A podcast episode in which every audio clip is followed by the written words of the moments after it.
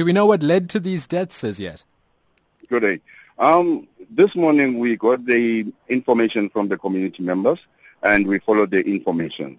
It is alleged that the two groups of illegal miners uh, were in a fight overnight and shots were fired.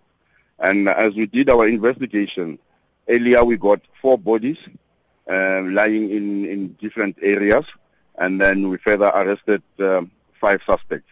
And currently we just arrested two other, two more suspects and uh, the fifth body was um, he was uh, shooting the police and then he was shot back and killed. Uh, do we know what these uh, men were doing in the Gauteng East Rand area?